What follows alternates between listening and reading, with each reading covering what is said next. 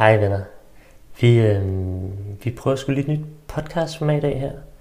Det er mig og Mads Ventelin Olesen, der sidder i min stue, drikker kaffe og, øh, og snakker om United. Og det er egentlig bare det. Øh, ideen til formatet kommer vi ligesom kommer vi ind på i vores samtale, så det vil jeg ikke komme mere ind på her. Men jeg kan sige, at vi, øh, vi optog i går efter protesterne, men mens kampen blev aflyst. Og så er der en del larm i starten, øh, simpelthen fordi der er en elkedel, der bare øh, buller af. Og så, øh, så har vi valgt at kalde formatet, indtil videre i hvert fald, for Pop Talk. Både fordi vi, vi efterstræber en samtale, der minder om den, man har med sine venner, når man mødes på poppen, men også fordi vi fremover forhåbentlig kommer til at optage det her på en pop, i stedet for øh, i min egen stue. Så jeg håber selvfølgelig, I har lyst til at lytte til det, øh, og gerne give noget feedback i forhold til, hvordan vi kan, kan gøre det bedre, bedre fremadrettet. Så øh, god lytter. I was uh, the king of uh, Manchester.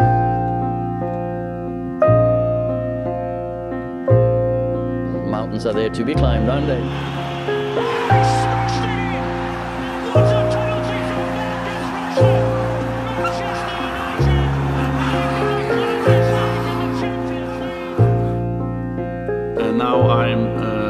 The devil.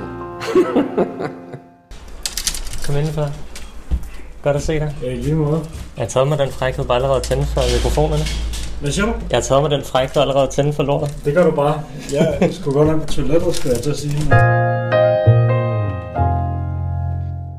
Men min tanke var faktisk, at øhm, kan jeg sætte den her fast her?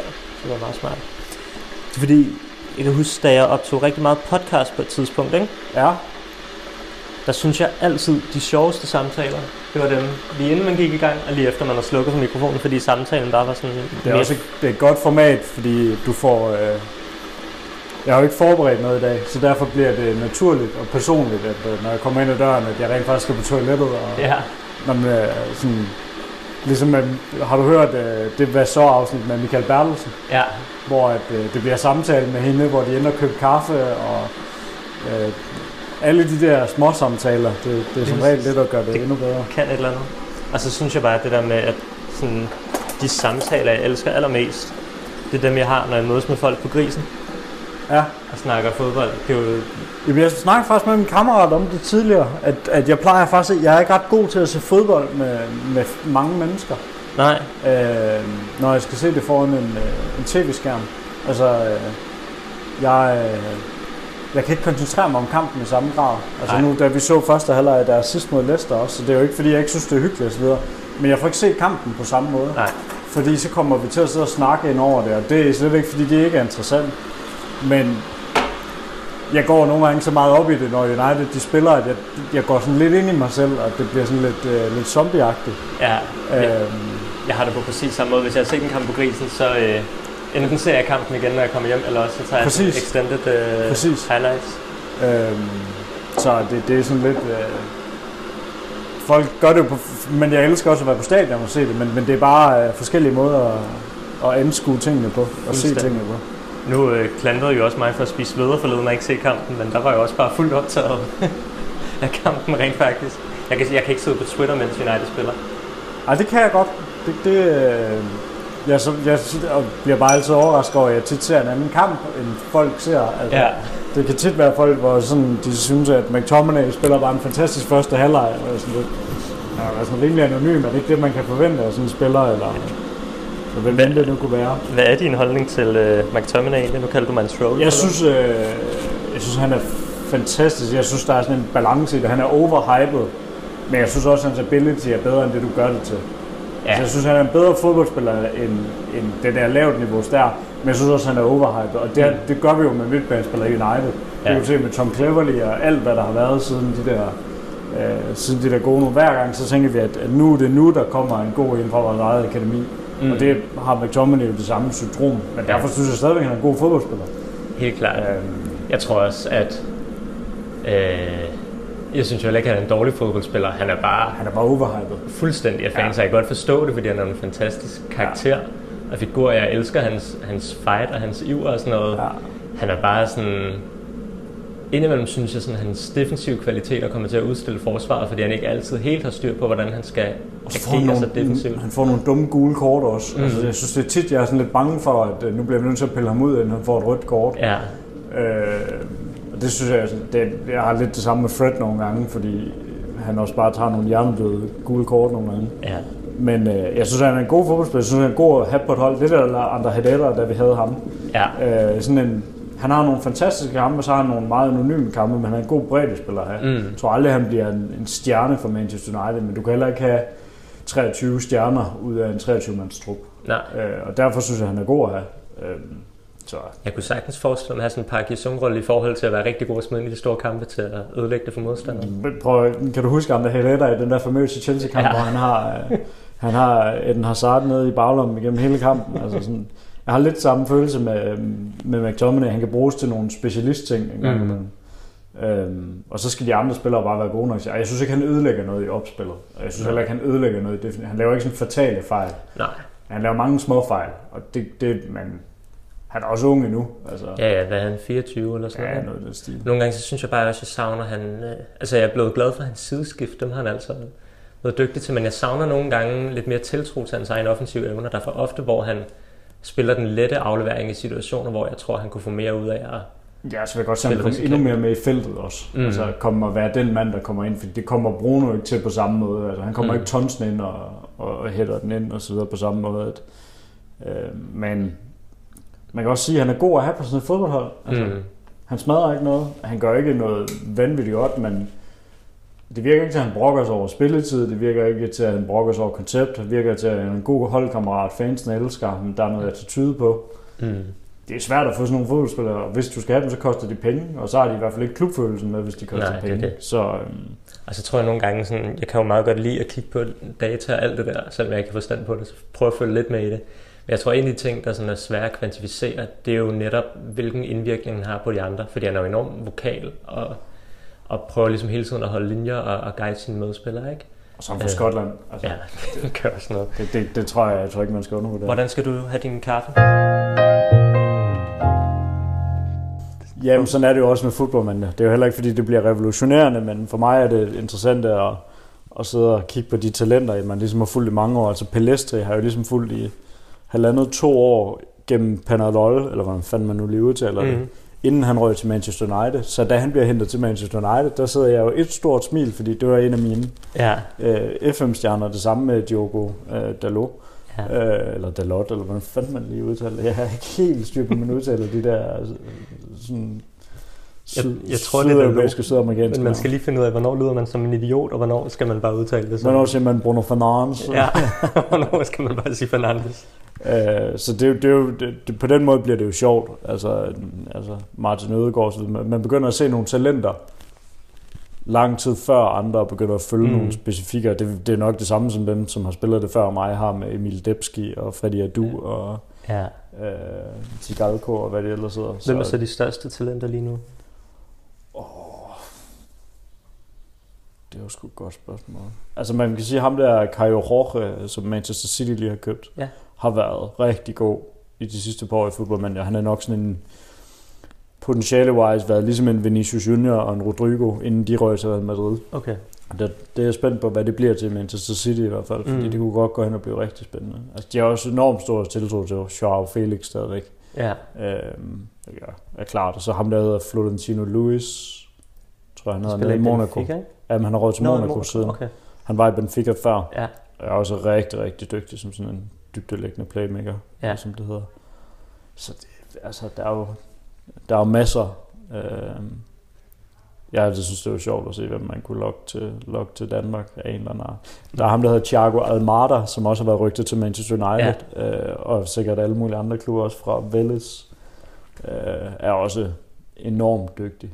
Mm. Øh, har sådan lidt en, lidt en våd drøm om, at han kommer til United på et tidspunkt. Jeg kan, kan godt lide, når United går ud og finder nogle talenter og får stakket dem op øh, på vores ungdomshold, og så trækker dem hjem vores struktur og måde at spille på, og hvad vi gerne vil, og have en rød tråd hele vejen op. Mm. Det vil jeg sådan set hellere, end at øh, altså en stor stjerne. Så du vil hellere have Amad Diallo øh, for sit gennembrud, end vi henter, Sancho?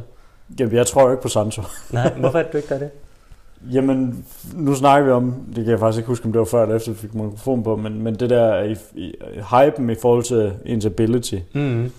Hvis vi skal hente Sancho, så bliver det for plus 100 millioner pund, mm. måske 130, eller hvad- end priserne nu lige siger på det tidspunkt. Og det tror jeg simpelthen ikke, han er god nok til. Nej. Øh, jeg synes, han er en, en god fodboldspiller og en, en god Bundesliga-spiller, men jeg tror godt, han kunne falde lidt igennem på sådan en Mkhitaryan-måde, når han kom til Premier League. Ja. Det er mere fysisk, det er et andet spil. Øhm, han skal nok være god, altså det er jo ikke fordi, han vil falde igennem og aldrig skulle spille nogle førsteårskampe og aldrig lave mål eller sådan noget, men jeg tror aldrig, han bliver verdens bedste fodboldspiller. Mm-mm. Og hvis du skal betale så mange penge for nogen øh, op i det leje, så skal de i hvert fald være top 5 i verden, og det tror jeg aldrig, han kommer til at blive. Hvad hvis det er sådan noget 80 millioner pund? Sådan en Harry Maguire øh, prisklasse. Hvis vi er under 80, så vil jeg godt betale for ham. Ja. Øh, jeg tror, jeg sådan har sagt lidt sjovt, at hvis vi får ham for 30 millioner pund, så er det fint, men sådan, hvis vi kan få ham til sådan noget 60 plus klausuler, så det bliver Mm. omkring 80, så vil jeg gerne, men det kommer ikke til at ske. Nej. Øh, så vil jeg hellere øh, bruge de penge på Håland, altså, eller, eller hvem det nu skulle være. Ja. Jeg synes bare ikke, han... Øh, det er fordi, han er englænder. Det driver prisen helt vildt op. Mm. Og, og allerede i år spiller han jo ikke en lige så god sæson, som han gjorde sidste år. Er det ikke begyndt at gå? Han er alligevel Jo, han er, sådan bl- 12 han er, mål og 18 Jo, jo, assist, han er da klart bedre, men, men altså... Prøv at sætte dig ned og se en Dortmund-kamp. Altså, det er ikke sådan, man sidder ikke og kigger på ham, og sådan tænker, wow, det er ligesom Mbappé, øh, Nej. eller så videre. Øh, eller nogle af dem der. Det, det, så,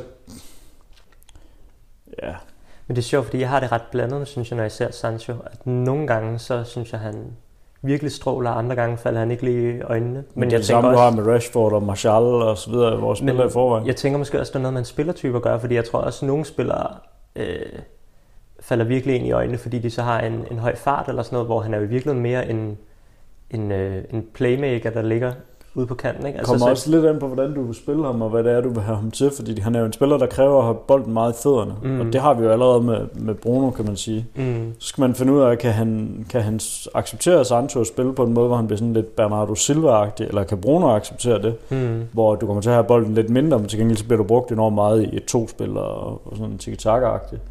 Øh, eller hvad er det for en rolle, han skal? Skal han være målskruer? Skal han være ham, der laver alle vores assist? Eller, eller hvad fanden skal der lige til? Øh, jeg synes ikke, det er ret mange fodboldspillere i verden, der er 130 millioner pund værd. Mm. Øh, og det synes jeg heller ikke, han er. Nej. Øh, jeg vil hellere bruge de penge nogle andre steder. ja. Jeg vil hellere købe en rigtig god øh, øh, øh, centerforsvar og forlænge med Pogba og ja, jeg er ved at være lidt træt af Wan Bissaka på højre bakken en gang imellem, så jeg vil også hellere have, godt have et, have et fint alternativ på højre bak, sådan at Mm, når han ligesom ikke spiller, at vi så har en, hvor der heller ikke falder helt igennem, eller vi skal bruge en Fosumensa-agtig type, eller sådan Ja. ja. Turen Sebe. Øhm, altså, så det, det er jo, jeg kommer heller ikke til at græde, hvis vi bruger pengene på ham, det er bare, jeg tror godt, vi kan finde bedre til, ja. til, til, til Jeg tror, til jeg er stadig lidt hooked på ham. Jamen, det er alle United-fans jo. Ja, men jeg tror også, det har noget at gøre med, for jeg synes, mange snakker Holland, og det kan jeg godt forstå, men jeg synes også, at vi har få kreatører på vores hold. Altså sådan offensivt. Lige nu er det jo nærmest sjov og, og Bruno Fernandes, der, øh, der skaber vores ting offensivt, hvor jeg jo godt savner, vi har nogle flere, der kan lægge op til chancerne, hvis vi rigtig skal have noget Men ud får af. du Pogba i spillehumør, som vi havde mod Roma forleden, Det er klart. altså, så, så, så, synes jeg også, at vi begynder at have de brikker, der skal til, fordi der er ligesom låst en Rashford på venstre kanten, Mm. eller hvad vi nu skal kalde hans position, og en, en nier i Cavani eller Martial, eller hvem det nu lige er, Mm. som det er lige nu. De kommer jo ikke til at være aktive i spillet på samme måde. Nej. Øh, De, de bliver jo ikke tiki-taka-agtige. Det er heller ikke sikker på, at vi skal spille tiki-taka-agtigt, men har du en Bruno Fernandes og en Pogba og en eller anden, der kan spille sammen med dem, måske en Donny van de Beek, hvis han tager sig sammen på et eller andet tidspunkt, øh, så har du også en tre inde i, tre inde i midten. Mm. Øh, og hvis Sancho skal jo helst ligge i min verden ud til højre, Mm. og der vil jeg egentlig hellere have sådan en indvendig angribertype, der kommer ind i banen og skærer ind, så at vi får overlappet på, Mm. og så får bolden øh, enten i lagt i et overlap, eller får dem klappet i kassen i lange hjørne, eller hvad de nu finder ud af. Mm. Jeg er ikke sikker på, at jeg behøver at have en, der er så kreativ ude på kanten på den måde. Jeg vil hellere have en, der kan sætte x antal spillere af. Ja. Det kan han jo også. Altså, ja, ja, det er det. Så vi snakket Fletcher ind som ny tek- teknisk direktør, at jeg håber, at vi kan få skabt sådan en rød tråd ned mellem alle holdene, som Ja. gør, at, at, at hvis vi kigger på FC Nordsjælland eksempelvis her i Danmark, altså, så kan du se, at de, de unge spillere, når de træder ind, så kan de i hvert fald finde ud af måden at spille på. Du kan godt se, at de falder lidt igennem på noget fysisk og, og tempo og alt sådan noget, men, men måden at spille på, kan de finde ud af. Det det samme i DBU, vi har haft mm. succes med i flere år. U21, U19 og U17 og U15, de spiller på samme måde og spiller sammen. Det, jeg håber, vi Manchester United kan gøre noget af det samme, så vi kan langsomt hive dem op på første hold, i stedet for at skulle lege dem ud tre år, før de er klar til at komme mm. ind, og så spiller de et år, og så fandt vi ud af, at de er ikke gode nok alligevel. Det er vel også det, der fungerer så godt i Barcelona under Guardiola, ikke? at det var enormt let at hive spillerne op, fordi de kendte allerede til spillestilen. Ja, men det, det stadigvæk i dag. Altså, hvad mm. har de heddet? Ansu Fati og Pedri op de sidste halvandet, øh, mm. halvandet år. Pedri har så været udlejet til Las Palmas, men er trods alt et produkt ud af deres egen. Mm. Øhm, de har også Mingueza nede i midterforsvaret, som også har spillet for Barcelonas B-hold og blevet hed op derfra. Sådan. Det kan jeg godt lide klubber, der har det på den mm. måde der. Altså Benfica det samme. Øh, Dortmund sådan set også til en, til en vis grad. Altså, jeg, jeg gad godt, at United var en af de bedste akademier i verden, og mm. det betyder, at man skal hente noget udefra nogle gange. Det kræver stærk scouting network. Det er fint, mm. men jeg kan også godt tænke mig, at, at de folk, som kommer ind, at de er skarpe. Altså, ja man kan sige, åh, nu skal jeg passe på, at jeg ikke siger noget forkert, men Jadon Sancho, var han ikke forbi Citys akademi, før han røg til Dortmund? Blev han ikke solgt fra City til Dortmund? Jo, han startede i Watford, Watford øh, i London og røg til City i ja. 16, mener jeg. Ja, ja, så var han der et enkelt I, to år, før han røg til ja, Dortmund. sådan noget. Og der prøvede United jo faktisk at hente ham, men ja, ja. ville ikke sælge til nej, nej, United. Og så lavede vi lige det samme med Jude Bellingham. Der. Ja, og lykkedes heller ikke med Holland. Prøv lige at tænke, hvis vi havde hentet de tre spillere inden Jamen, det er jo ikke sikkert, at de nogensinde var blevet så gode jo. Nej, nej, altså, det var også det. Det, det, det uh, har jo klog Holland, da han tog til Salzburg. Mm. Jeg er virkelig overrasket, at han ikke blev solgt til Leipzig i stedet for Dortmund.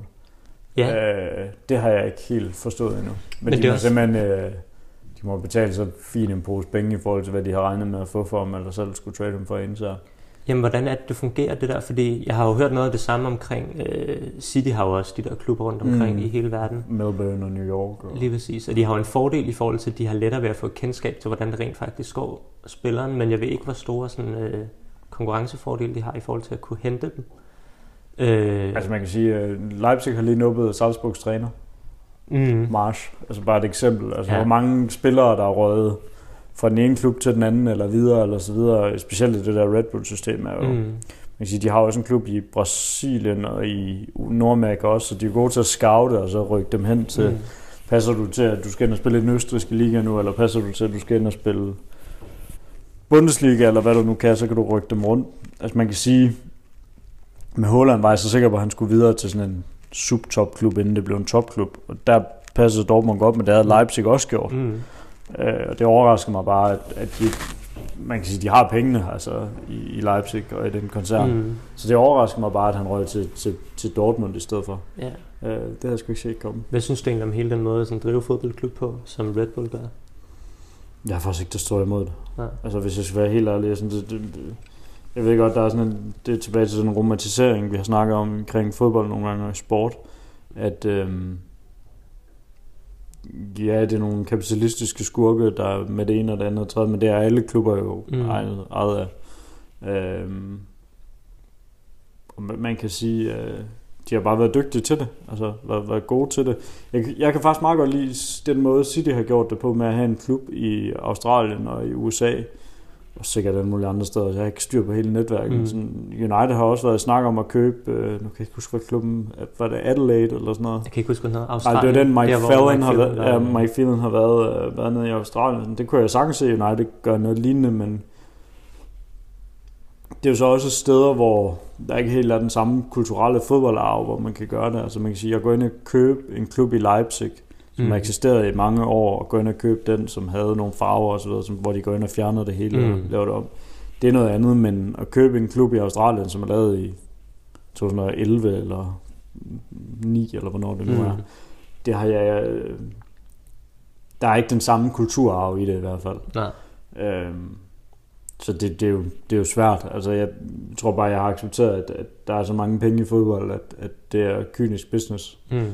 Øh, og det så vi efter, at øh, Mellemøsten kom ind og begyndte at købe nogle af de store klubber. Mm. Altså Paris Saint-Germain var også en fed klub, før de fik øh, mm.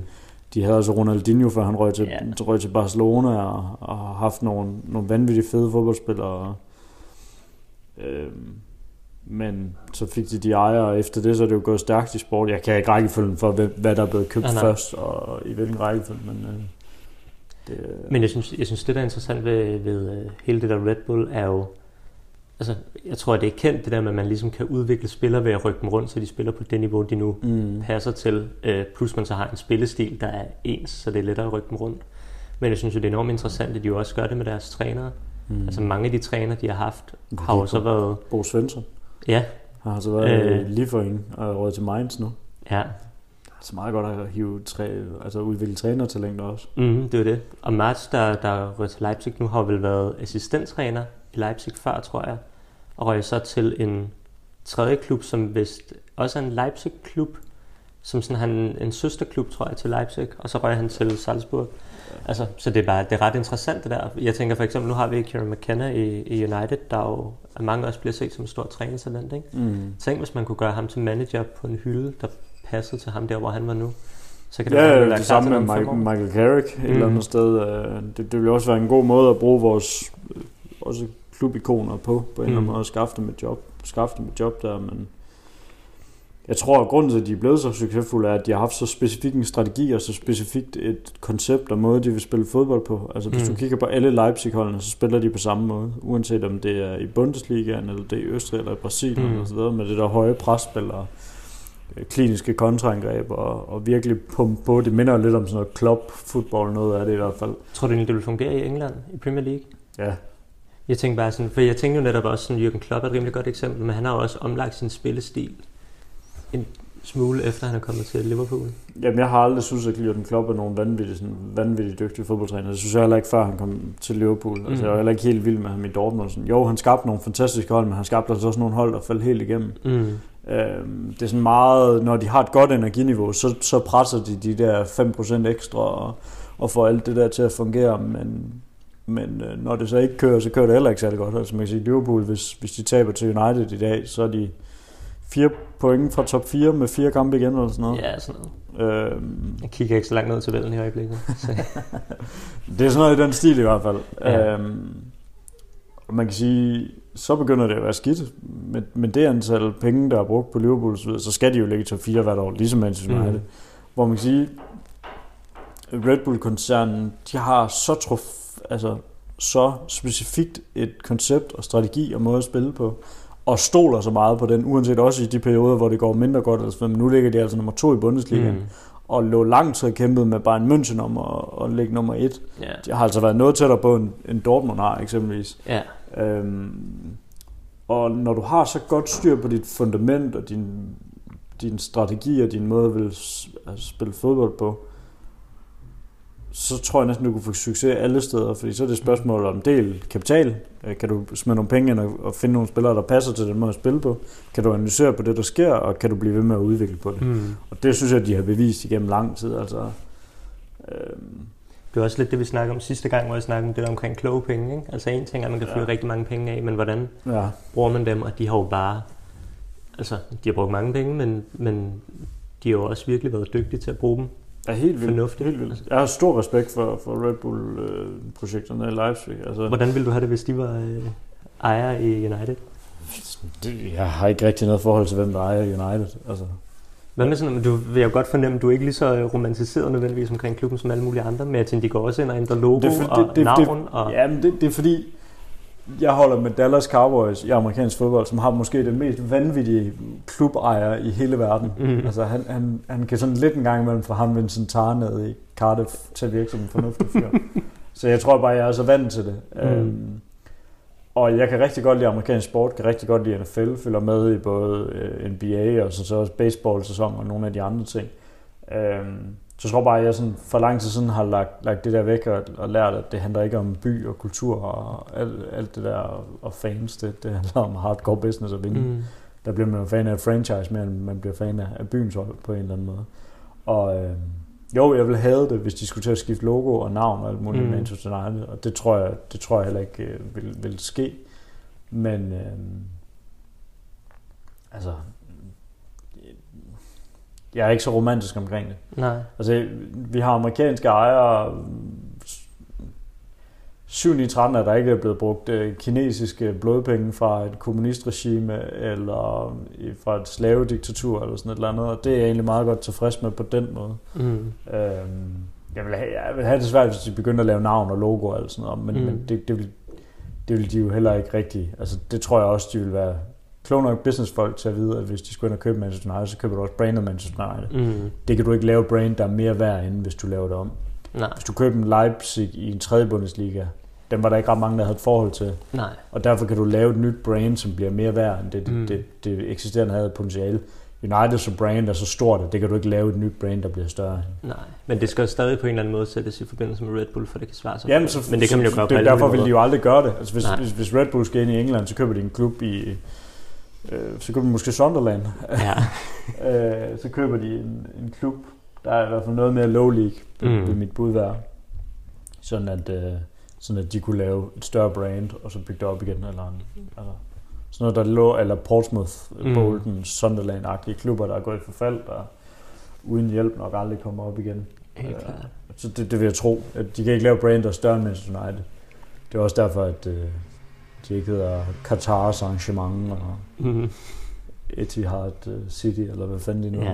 Øhm, Men kan du ikke, fordi jeg kunne godt fornemme der sidst, da vi optog podcast, at du har det måske lidt lettere med Glazers end mange andre United-fans. Men kan du ikke godt forstå, at United-fans der har et problem? jo, jo det, det, jeg er jo heller ikke blind for, at, at, at, at der er nogle problemer i det, og, og der er nogle ting, der jeg, jeg, jeg prøver bare at kigge på alternativet. Altså mm. hvis man skal gå ind og, og pointere og, og snakke problemer, så skal man også komme med en løsning. Mm. er i hvert fald sådan min holdning, sådan, at hvis jeg skal gå ind og, og åbent kritisere en hel masse og, og bruge det, så, er jeg- så er jeg også nødt til at være, være den, der går forrest i kampen om at finde nogle andre løsninger. Og jo, Glazers har nogle, nogle ting, der er problematiske ved dem. og Sådan noget. Hvis vi sælger klubben, tror, vi så, tror jeg så på, at vi kommer af med de problemer. Mm. Nej. Hvorfor er det, du ikke tror det? Prøv at kigge på fodboldklubber rundt omkring alle mulige andre steder.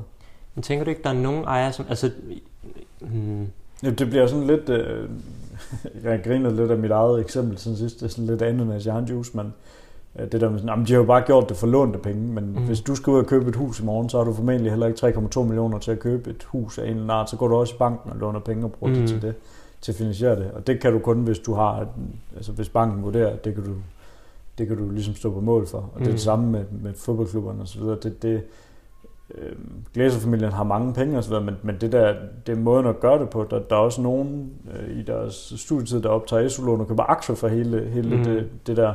Øh, jo, de havde nogle penge ud, men det skal også være en forretning, hvor de kan tjene penge. Man kan sige, Inter kom ind og blev købt af nogle kinesere for nogle år siden, postede rigtig mange penge i det der. mm. Og sådan, men bare hente Alexis Sanchez og så videre.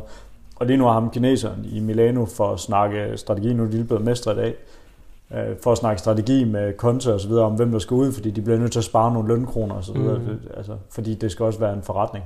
Og, og det kan jeg godt forstå, at, at, at det bliver set på på den måde. Mm. Øhm, Det er fordi, jeg synes, når jeg sådan kigger på, på ejere af fodboldklubber, så synes jeg lidt, man kan dele dem op i tre kategorier måske. Der er folk, der er der for altså sådan forretning og for pengene. Så er der folk, der er det for at, øh, hvad hedder det, sådan, formøble egne interesser. Altså, øh, der kan være noget sådan øh, blød magt i det. Der kan være Red Bull, der ligesom gerne vil, vil styrke deres brand. ja. Og så er der dem, som bare er der som sådan legetøjsklubber, ikke? Øh, folk, der bare har en masse penge. Altså en som Abramovic, der måske bare havde rigeligt med penge, og så køber man en fodboldklub for underholdningens skyld. ja, han har ligesom købt Øh. sin store yacht, så skulle han have den næste. Lige præcis. Altså, øh, og jeg synes jo, jeg tror i hvert fald bare som fodboldfan, så vil jeg have det fint med, at det skal være en fornuftig forretning, men jeg håber også, det er en forretning, man vil bygge på sportslige resultater. Og jeg synes mere, at, at øh, United virker det til Glazers har sådan en idé om, jamen, hvordan kan vi få de bedst mulige sportsresultater med det sådan lavest mulige øh, det indskud. er det. sådan, du, du driver en succesfuld virksomhed. Helt klart, du, men du hvis skal man- men minimere hvis- dine omkostninger og maksimere din indtjening. Men hvis man så når til den konklusion, at det, er, det kan økonomisk bedst, bedst svare sig altid at gå efter top 4 frem for at gå efter titler, fordi at man skal kaste meget mere ind i det for at få titler, og sandsynligheden for at ende med det er meget lavere, så er det bare skide ærgerligt, som at, at man så på en eller anden måde repræsenterer en, en hel gruppe af fans, der faktisk følger det her hold, fordi de gerne vil have en sportslig succes, Men du er ligeglad med den, fordi det kan bedre svare sig bare at gå efter for Champions League fodbold hvert år. Ja, men, men, men det tror jeg måske er, fordi vi, vi, vi gør dem dummere eller værre, end de er. Mm. Øh, fordi deres... Jeg snakker også om det i podcasten, at det vigtigste Det for dem finder er at en podcast, der henviser ja, til en ja. anden podcast hele tiden. Ja. deres aktiv skal være mest muligt værd. Deres aktiv er Manchester United. Mm. Øhm, og det er mest værd, hvis det er den største klub i verden. Mm. Og altså, hvis du kigger på Forbes lister og så videre, så er Manchester United stadigvæk rigtig meget værd en af de mest værdifulde sportsklubber i verden. Og så Men er vi ikke også faldet på den liste over de sidste år? Øh, jo, jo, jo. Altså, men, men du kan se, Barcelona som, som verdens mest værdifulde fodboldklub har så meget gæld, så ja, man skal også passe på med, hvordan, mm. hvor seriøst man tager de lister. Men deres, de skal gøre deres aktiv mest muligt værd. Vil det være fedt, hvis Manchester United blev mestre hvert år? Ja. Mm. Bliver vi automatisk mestre, hvis vi går ud og bruger 2 milliarder nu her i det kommende transfervindue? Det er jeg ikke sikker på, fordi vi har også ramt meget ved siden af at bruge rigtig mange dumme penge over de sidste. Mm. Altså, det er jo ikke fordi, vi ikke har købt store stjerner og været ude og købe en Angel Di Maria. Og, og, altså, sådan eksempelvis, det er jo ikke fordi, vi ikke har prøvet. Mm. Øh, vi, skulle bare være, vi skulle have været bedre til at bruge de her penge. Ja. Og det kan jeg også godt forstå, at hvis de skal gå ind og smide penge i det, så skal de også så skal du også være sikker på, at du får noget for pengene. Mm. Og, øh, og det tror jeg da i høj grad bliver Manchester United nummer to i år. Så tror jeg også, at vi får lov til at bruge nogle penge hen over sommeren. Det, det er Mm. mit gæt. Ja. Så tror jeg, at vi bruger flere penge på fordi så har vi bevist, at det at hælde nogle penge i at købe en god centerforsvar, og en bedre højre bakke over de sidste år videre, og købe Bruno Fernandes og, og lave nogle af de der indkøb, så har det vist, at det kan tage os til det næste skridt. Mm. Okay, men så er der nok en anden villighed til at smide nogle flere penge i at bygge op, men man kan sige, siden Ferguson stoppede, der har vi bare brændt penge af på Mm. brænde penge af på brænde penge af, og det er både på Moyes kontrakter, Mourinho kontrakter, på spillerkontrakter, på dumme kontraktforlængelser Mm. til det ene og det andet. Og det kan jeg også godt forstå, hvis du sidder og ejer det. Hvis du har en virksomhed, hvor du kan blive ved med at se, at de her afdelinger, de bliver ved med at gå i minus. Altså, mm. så kan det Mm. godt være, at vi har et plus på nogle andre ting, men, men hvis de her ting, så går du også ind og analyserer på det, og så, så er du ikke villig til bare at blive ved med at hælde penge i det. Og, Mm. øhm, Men hvad er det, fordi jeg kan jo godt tænke nogle gange det der med, okay, vi har virkelig brændt mange dumme penge af, men vi har heller ikke haft nogen i spidsen for det, der virker til at have været sindssygt dygtige til det. Altså, hvorfor man ikke går ind og, altså nu har man haft Ed Woodward i syv år, mener jeg, ikke? Siden 2013. ja, noget, øhm, som jo øh, nok er blevet dygtigere med årene, men som jo ikke havde nogen erfaring med det, da han startede i den øh, i det job, hvor han jo ligesom havde det, havde det sportslige ansvar. Jeg tænkte, det jo også klart, at så, øh, så kommer man også til at tage flere dumme beslutninger, når man ikke sætter en erfaren ind Mm. position. Og det er vel også i sidste ende Jamen, det Blazers tror jeg også, det tror jeg da i bund og grund også, at øh, de ville ønske, de, kunne, de havde gjort bedre, men, men Mm. det er jo svært at sige, at hvis vi ikke har haft Woodward, om det så var gået endnu bedre. Mm. Altså, du, du, sådan er det jo bare med, med fodboldklubber. Der er jo ikke noget, der er givet. Altså, hvis, hvis der var noget, hvor du kunne være sikker på, hvis du gjorde sådan og sådan, så fik du succes med det samme. Mm. Øh, så, så ville det være noget andet at, at drive en fodboldklub. Mm. Øh, du kan se på, hvor mange penge Paris har brugt, og de har så stadig ikke vundet en Champions League til. Mm. Nå, men, altså, Ja, det, det, det samme med Manchester City.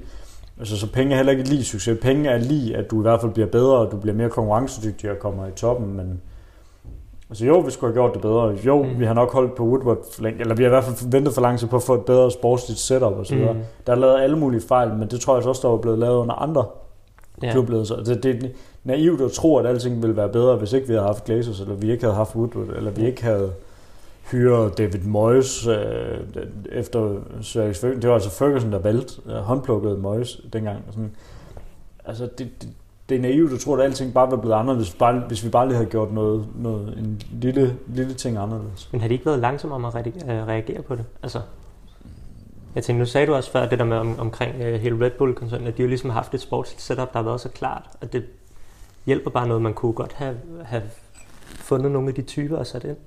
Jo, Noget før, og det har man gange skal, skal tingene også klikke på det rigtige tidspunkt. Altså Tampa Bay Buccaneers har været et relativt ligegyldigt franchise i amerikansk fodbold Mm. i rigtig lang tid, og som har været ejet af Glazerne. Og så lige pludselig så var der en mulighed for at hive en meget dygtig quarterback ind, som havde vundet før og begyndte at bruge nogle penge. Og så gik Glazer ud, Glazer ud, så brugte de en masse penge i free agency på at bygge det hold op, og så fik de et trofæ. Mm. Tingene skal også, skal også være rigtige, og timingen skal være rigtig i det. Jo, de har været for langsomme til at gøre nogle ting med United. Jo, der er lavet rigtig mange fejl. Mm. Øh, jo, det kunne formentlig være gjort bedre med, med noget andet, men øh, sådan er det jo med virksomheder. Altså, der er jo ikke nogen øh, virksomheder eller klubber eller noget, som bare er succesfulde år efter år. Mm. Altså, alle klubber har jo downperioder. Vores har været lidt for lang i forhold til, hvad den burde, men Liverpool, før de blev gode, igen, blev gode igen, og inden de så blev dårlige igen nu, øh, havde også en lang periode, hvor, Mm. hvor de var ringe. Altså, øh, Barcelona vinder heller ikke hvert år, Real Madrid vinder heller ikke hvert år. Øh, på kigge på den franske liga i år, PSG er ikke engang sikker på at vinde mesterskabet der. Mm. Du har en Inter og et AC Milan, som også er gået galt for. Mm. Det er spændende, hvad der sker med Juventus nu, hvor de ikke er blevet mestre i år. Øhm, så der er, altså, jo, vi har været nede i en bølgedal, det skulle være bedre, men vi er da også en virksomhed, eller en, en klub, som er på vej opad nu, mm. øh, som, som, som har momentum. Mm. Øh, og nu skal vi så bare bygge på det momentum og blive, videre, blive bedre. Jeg, jeg tror bare, det er utopi at tro på, at alting bare vil være bedre med en anden ejer. Ja. Jeg, jeg vil ikke have, hvis, hvis, hvis der kom en anden rig europæer og amerikanere eller whatever, og, og købte klubben og, og, og gjorde nogle ting anderledes og, og lovede at komme med nogle flere penge osv. Det, det, det kunne sagtens være en fin løsning, så er det ikke fordi, jeg græder over Glæsefamilien. Det er ikke fordi, jeg, jeg er fan af Glæsefamilien mm. overhovedet. Det, det, er bare sådan lidt, jeg tror bare ikke, tingene vil være bedre. Nej. Øh, ikke nødvendigvis. Øh, så det er ikke fordi, jeg har noget ønske om at skulle, skulle holde mig på god fod med Glæsefamilien og, og håbe på at, at blive inviteret med i, i loungen på et eller andet tidspunkt på Old Trafford. Men, øh, skal ikke ind i en eller anden Sky Lounge igen og øh, se det. var så ikke en fuld af Sky Lounge der. um. Nej, men jeg tror da også, man skal passe på med, hvad man ønsker sig, fordi man kan da også ende med noget, der er meget værre. Det er jo netop det. Altså. Jeg synes bare, at det jeg har savnet i hvert fald, det er, at jeg har, har set tydeligt fra Glazers, at de har haft mere fokus på det sportslige.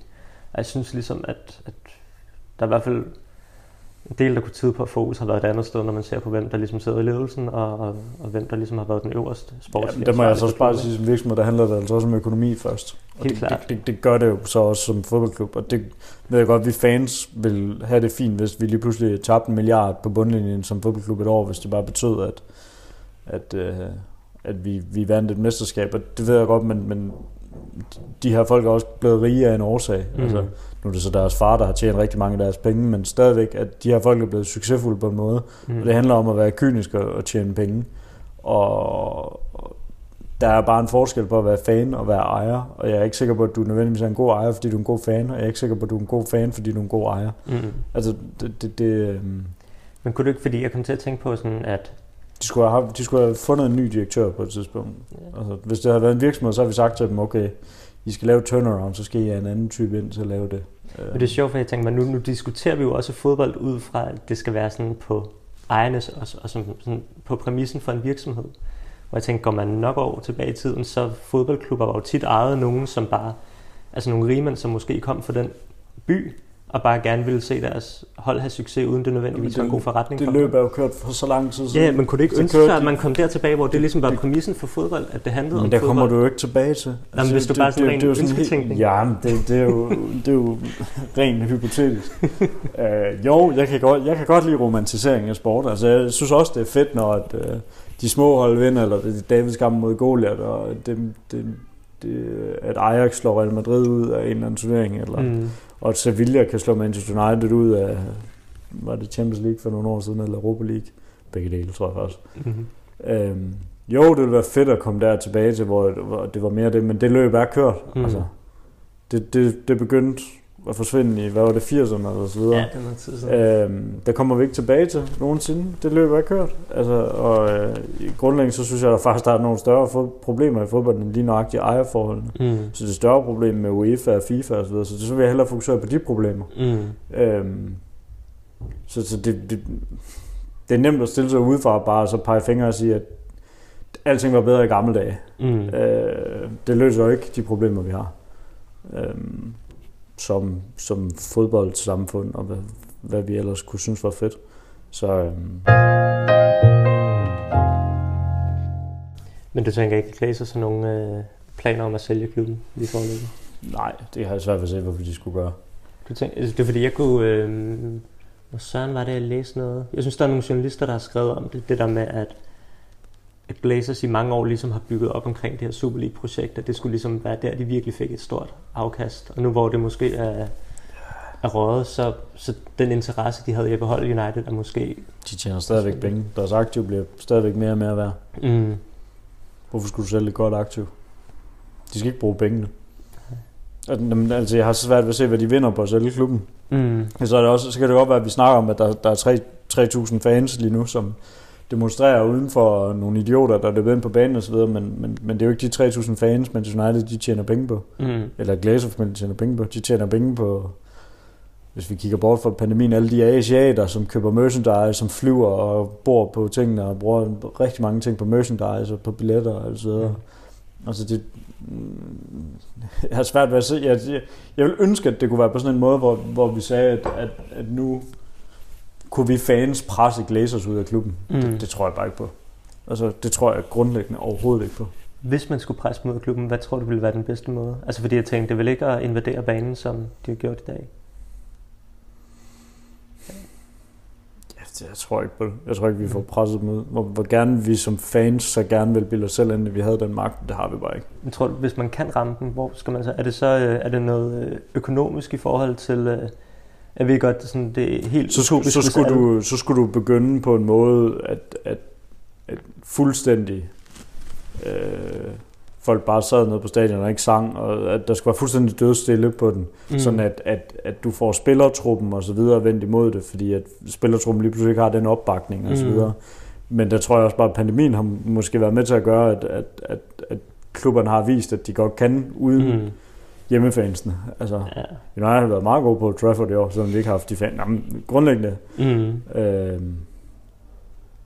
der tror jeg, at Liverpool har været dårlige på et godt tidspunkt. Og så kan de sige, at det er fordi, vi har manglet vores fans. Ja. Men, men altså, jeg tror ikke, vi kan presse dem ud af klubben, hvis det er det. Hvis de bliver presset ud af den, så er det fordi, de selv beslutter sig for det. Så er det fordi, de netop ikke har fået den guldråd i Super League, mm. som, de havde, som de havde håbet på. Hvad synes du egentlig om alle de protester, der har været i dag? Jeg synes, det er sejt, når folk de stemmer sammen og, og demonstrerer med noget, de tror på. Altså, så er det faktisk ret ligeglad med, om jeg er enig med synspunktet eller ej. Mm. Altså, det, det er faktisk lige meget, om det er 1. maj, som det var i går, folk der gør det, mm. øh, eller det er om fodboldklubber for nogle mennesker, der tror på en sag eller sådan noget. Så længe de gør det på en fredelig og ordentlig måde. Mm. Øh, så når der begynder at blive vold i det, og den herværk, og folk begynder at synge, synge sanger om at slå nogen ihjel, mm. så mister jeg alle sympati for det. Altså, så, så, så det smadrer fuldstændig sagen for mig. Øh, så jeg, jeg synes, det var sejt lige indtil jeg så alt det herværk og det, der blev brudt ind på. Det er de få, der ødelægger det for de mange, men det må bare kende sådan, at jeg programmeret, at, at, at så mister jeg lidt sympati for sagen. Altså jeg var også, gik rigtig meget, øh, nu skal man passe på i det her politiske landskab, men, men da Black Lives Matter demonstrationerne startede med, med George Floyds øh, død videre, mm-hmm. havde helt vildt meget sympati der, og gik rigtig meget op i, og da der begyndte, at det begyndte på det sådan noget, hvor der, der var skilte med kill the cops og, og sådan nogle ting, så trak jeg mig fra det, fordi så, mm. det, det har jeg ikke lyst til. Nej. Og det er jo synd, at de få kan ødelægge det for de mange, men det er det samme med sådan noget som det her. Altså, uanset om jeg er enig i budskabet og, eller ej, eller hvad det nu skal blive, så har jeg stor respekt for folk, der, der gør noget aktivt ved noget, de tror på. Det er få ting, jeg tror så meget på, at jeg rent faktisk vil, vil gå ud og demonstrere. Der er jeg lidt mere sådan en, der sætter mig derhjemme og skriver noget på Twitter om det. Mm. Øhm, så jeg synes, det er sejt, når folk gør det, men, men der er bare nogle mennesker, der smadrer det for dem. Jeg tror du, de gør det, fordi at de... Øh, altså, fordi de måske bare bruger det som undskyldning til at lave et eller andet... Det er der, nogen, eller der gør. Der er jo nogen, der bare er nogen hooligans, som bare mm. gerne vil ud, og så er, der, så er der også, det er jo nok også et udtryk for, ved nogen mange års frustrationer med, med Glazer-familien. Uh, det er der helt sikkert også i det. Jeg, jeg, jeg kommer ikke til at sige, at det bare er nogle hooligans, som, som er fuldstændig ligeglade med Manchester United, for det tror, jeg, det tror jeg ikke, men det er nok en blanding af nogle folk, som ikke har så meget andet at give sig til, end mm. at skulle lave vold og herværk, og hvis de ryger spillet, så går det nok. Kombineret med en kæmpe frustration om, om Manchester United og Glazer-familien. Jeg tror, der er nogle af dem, der gør det, fordi de tænker, at det får en større indvirkning, hvis de lige pludselig altså kan få en kamp aflyst. Det ved jeg Jeg tror sgu, der er nogle af dem, der ikke har så mange hjerneceller at rykke rundt med, så mm. jeg tror bare, at jeg tror ikke, de tænker så meget over det. Nej. Så står der lige pludselig en stol, og så tyrer de den igennem en dør, eller hvad de, hvad de nu gør. Jeg synes, det er så åndssvagt. Mm. Altså, jeg har virkelig ikke... Uh, meget, meget lidt respekt for sådan nogle typer. Ja. Um, og jeg har så meget respekt for deres sag. Mm. Altså selvom jeg ikke er, er, er stor modstander af glæserfamilien og sådan noget, så har jeg stor respekt for de mennesker, der vil Manchester United det bedste. Vi, vi vil øh, forhåbentlig alle sammen klubben det bedste. Og det kommer til udtryk på forskellige måder. Vi tror, det er nogle forskellige ting, de vil, men altså, grundlæggende har jeg stor respekt for det.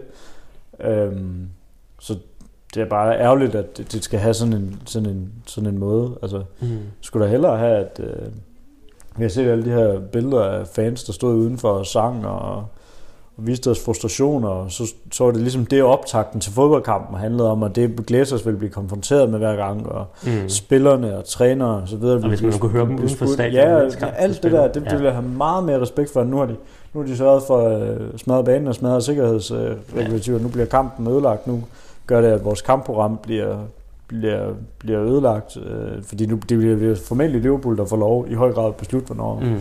hvornår den så skal spilles i stedet for. Det, det er ikke fordi, vi sidder med sådan en vanvittig god kort på hånden. Ja, de stiller endda ellers op med, var det Kabak og Phillips i midterforsvar ja, Liverpool? Jeg synes bare, det, det, altså nu, nu bliver det sådan en ødelæg, ødelæggende ting, at mm. sted, det, som kunne have været så godt for deres sag, det gør, at de stiller klubben i et dårligere lys.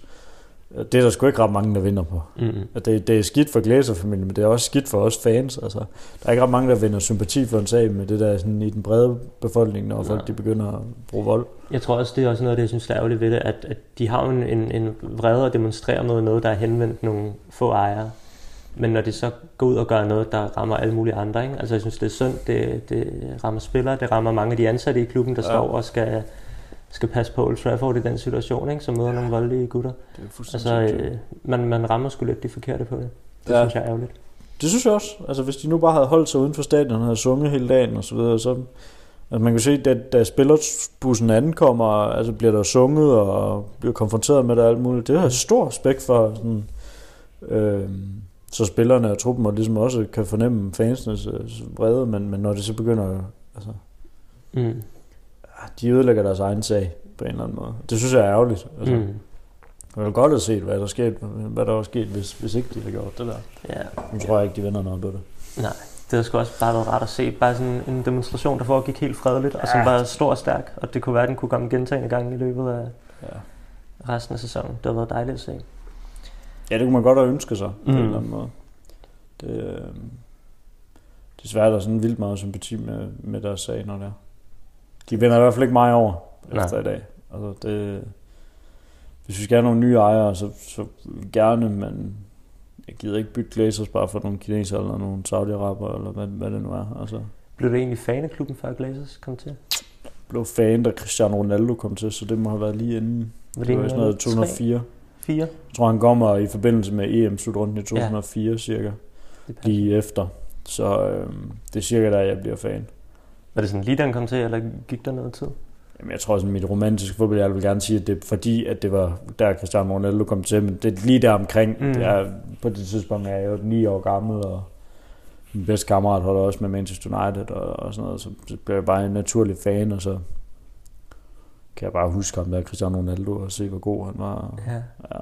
Var det, men fordi din far er Liverpool-fan, ikke? Min far er Liverpool-fan, men han er ikke sådan en kæmpe Liverpool-fan. Han, øh, han holder med Liverpool, når det går godt. Så han har ikke holdt med dem og i min 30 farfar, år. Min eller? farfar holdt med Arsenal i sin tid. Han har så aldrig mødt, men... Øh, ja, det... Men hvorfor var det så United faldt over? Var det også på grund af din kammerat, der var Jamen, det tror jeg var, var sådan en blanding af alt muligt. Manchester United var et fedt hold. De var gode i FIFA, og hvad man nu spillede på det, Mm. på det der tidspunkt. Og var en god klub og var dygtig, og så tror jeg bare, at så blev jeg fan af Manchester United. Mm. Øh, jeg ved det ikke. Altså, jeg, jeg gad godt, der var sådan et stort symbolsk grund, eller sådan et eller andet, men nej, det, det, det nogle gange så vælger man jo bare at holde med et hold, for some reason. Mm. Øh, det, det, det blev så Manchester United, og det har været godt og skidt siden. Men det, jeg synes, det er ret fint, fordi der er jo nogen, der har de der store krumme fortællinger om, hvorfor de er fan af et eller andet hold, Ja. og familietraditioner og alt muligt. Men der er også noget fint i det der med, at det kan være helt tilfældigt, alligevel så ender det med at være noget, altså sådan, man kan jo ikke skifte klub Nej, nu. nej. Altså det der med, at, at det er sådan en eller anden tilfældighed. Måske har man, måske var det det hold, man faldt over i FIFA, eller en spiller, der kom til, eller man har set en enkelt kamp, og så har det så stor betydning for Jamen, præcis. resten af ens liv, ikke? Ja, ja.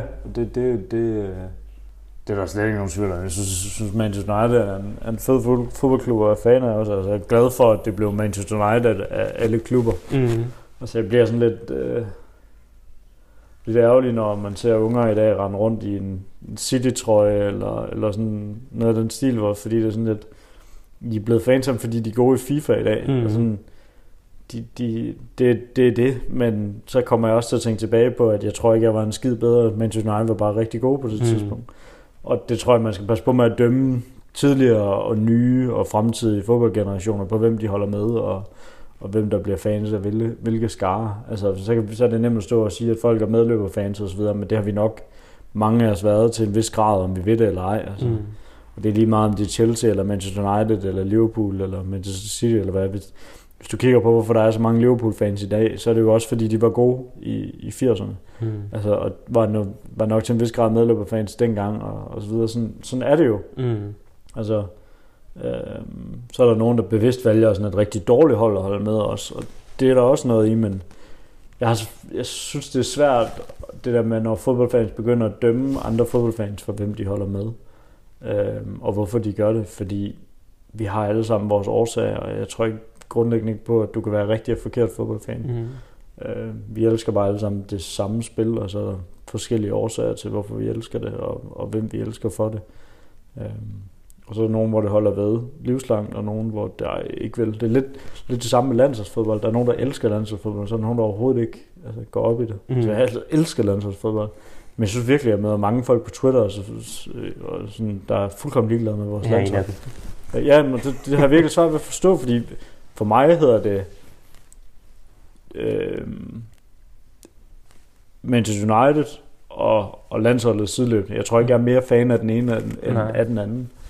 Øh, og øh, det der, den der nationale følelse er enormt stor for mig. Det er næsten lige meget, hvad vi vinder i som land. Om det er Karoline Wozniacki, der vandt sin Grand Slam, eller nogen, der vinder et sejlsport til OL, eller, eller hvad det er. Når Danmark vinder, så, så har jeg sådan en enorm nationalistisk følelse osv. Ja. Øh, og, men så er der andre, der slet ikke har det. Og det, det er jo ikke rigtigt eller forkert. Jeg kan jo ikke sige, du er, så er du ikke fodboldfan, hvis du ikke holder med dit landshold. Mm. Øh, lige så vel som du kan ikke sige til mig, så forstår jeg ikke fodbold, hvis det bare er, fordi jeg holder med mit land. Sådan, sådan er det jo bare. Men det er jo nok ret, det er nok noget omkring den der sådan national følelse, ikke? Altså fordi jeg tror, altså Har du aldrig gået op i vores landshold? Øh, sådan, har du aldrig til landsholdsfodbold og haft en følelse omkring det? Altså, jeg har, øh, jeg har engang meget stolt kom hjem til min far med en, øh, med en øh, Dennis Rommedal øh, autograf bag på min trøje, Ja, så kan jeg godt forstå, at det gik galt. indtil, øh, indtil han så kiggede på den og sagde, der står altså Martin Jørgensen. Så, øh, så havde jeg forvekslet de to som dreng.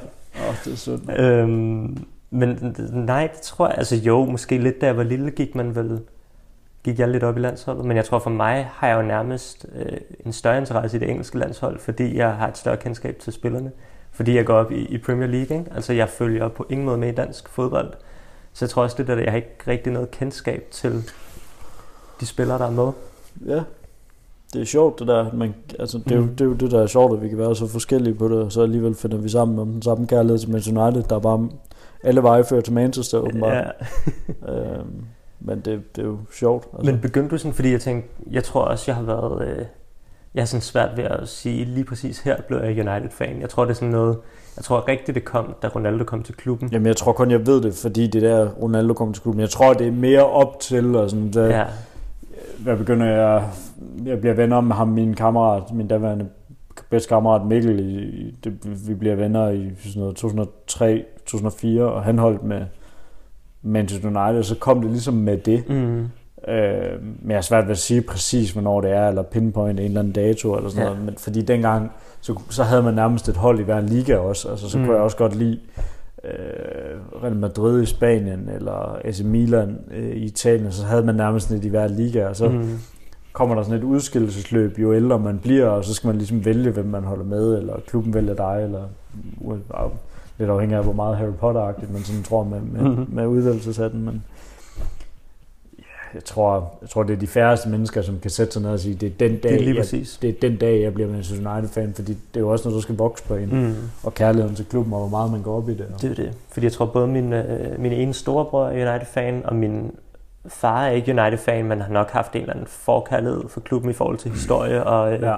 George Best og, og hvad der sådan ellers har været. Øh, jeg kan huske, da jeg var ved lille jeg på mål, og der så jeg altid, at jeg var Michael. Ikke? Altså, så jeg tror, der har Ja. været en eller anden forståelse for omkring United, og så tror jeg, øhm, for mig det kom, jeg kan huske det, da vi spillede altid, øh, det er sikkert også gjort, spillede VM i skolegården, øh, hvor man ligesom sagde, jeg er Ronaldinho, eller Ja. jeg er Ebbe Sand, eller hvad fanden man nu sagde. Jeg sagde altid Ronaldinho, og så da det ligesom blev hyped eller moderne altid skulle være Ronaldinho, så kan jeg huske, da Ronaldo kom til, og så var det ligesom den, jeg tog på mig, og så blev han jo bare sådan ja. yndlingsspiller der, så det er i virkeligheden sådan lidt det, det kommer ud af. Men jeg begyndte først, så selvom jeg sådan har kaldt mig United-fan siden dengang, var det først omkring 2010-2011 er jeg sådan begyndt at følge dem og se deres kampe sådan konsekvent. Så det var bare, hvordan, kan du huske, hvornår det kom for dig, at du sådan fulgte dem på den måde? Ikke bare sådan kaldte dig fan, men også fulgte, hvordan det gik og så kampen? Det er nok kommet siden sådan noget 6-7-agtigt, hvis jeg begyndte, mm. jeg gik rigtig meget op i fodbold. Dengang var jeg sikker på, at jeg skulle være sportsjournalist, og, mm. og så alt fodbold, hvad jeg kunne, og læste alt om fodbold og så så jeg tror, det er kommet der omkring. Så jeg tror, det eskalerer, da vi vinder i Moskva Mm.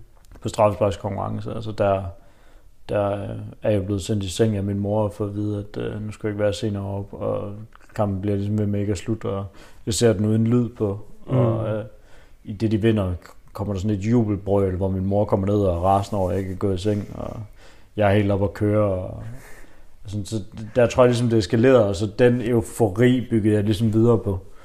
Øhm, det, det, det, det er nok, derfra går det stærkt, efter vi vinder i Moskva. Mm. Øhm, øh, så når jeg sådan lidt, lidt et lavpunkt omkring 2012, øh, fordi jeg bor i USA på det tidspunkt, og det gør det svært at få set kampene. Mm. De viser det ikke i samme grad, øh, mens jeg er derovre. Jeg er derovre et år.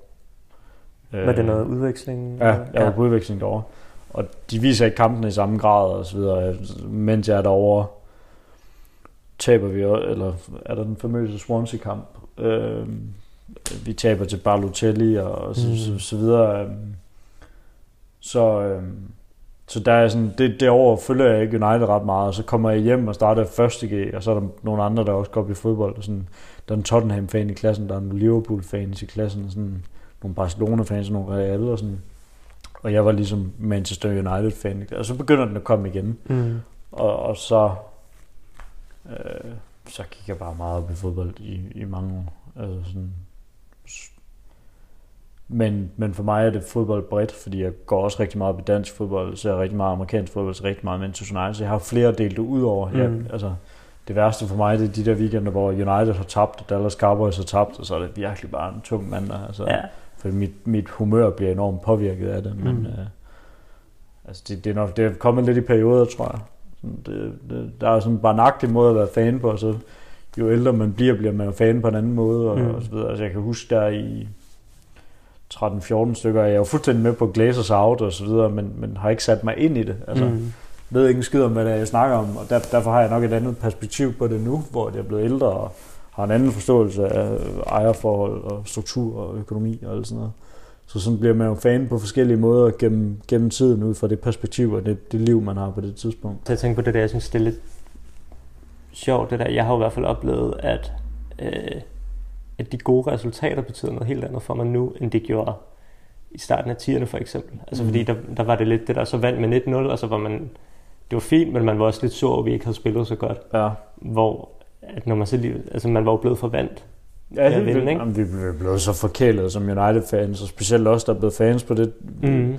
Du er fra 94, jeg er fra 95, altså os, der er vokset op og blevet fan igennem nullerne, har været så forbandet heldige Mm. med det, den tid der, at, at det er der jo ikke ret mange klubber, der har præsteret sig kontinuerligt over, over mange år. Nej.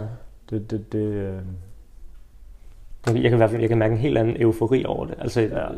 kampen der i Paris er stadig en af dem, hvor jeg har haft den største eufori over det, selvom det ikke er nødvendigvis, altså et mesterskab er jo vildere at vinde, end, end at vinde en kvartfinale. jeg tror, jeg tror, når, semi. tror, når United bliver mestre igen på et eller Ja, andet det tidspunkt, bliver- så, så tror jeg virkelig, at der er en fanbase, der eksploderer. Jeg tror- Altså det var også det samme, vi så med Liverpool sidste Ja. år, ikke? Altså når det har været væk så mange år. Ja, ja, men der, der er lige så meget som vi hader hinanden, er der jo bare mange paralleller at drage Mm. mellem, de, mellem de to klubber. De, de har så ventet endnu længere på det, men mm. De har så ikke været lige så gode, som vi har været.